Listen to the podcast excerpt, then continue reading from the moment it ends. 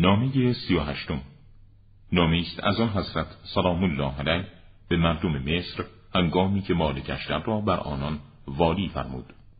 از بنده خدا علی زمامدار مؤمنین به آن قومی که برای خدا خشمگین شدند هنگامی که خدا را در روی زمین نافرمانی نمودند و حق او پایمال شد.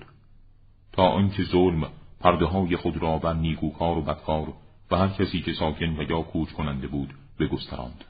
نیکی و ارزشی نمانده بود که مردم به آن بیارامند و زشتی جلوگیری می‌شد.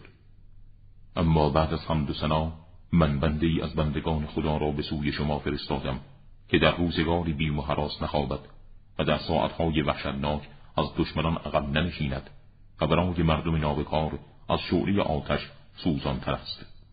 این مرد مالک ابن الحارس الاشتر است از مدهج از او بشنوید و فرمانش را در هر مورد که مطابق حق است اطاعت کنید.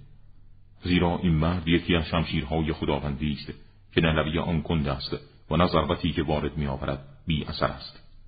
اگر به شما دستور بدهد که دست جمعی حرکت کنید بدون تأخیر راه بیفتید و اگر امر به توقف نماید توقف کنید. زیرا او اقدام نکند و عقب ننشیند و به تأخیر و تقدیم نیندازد مگر به دستور من.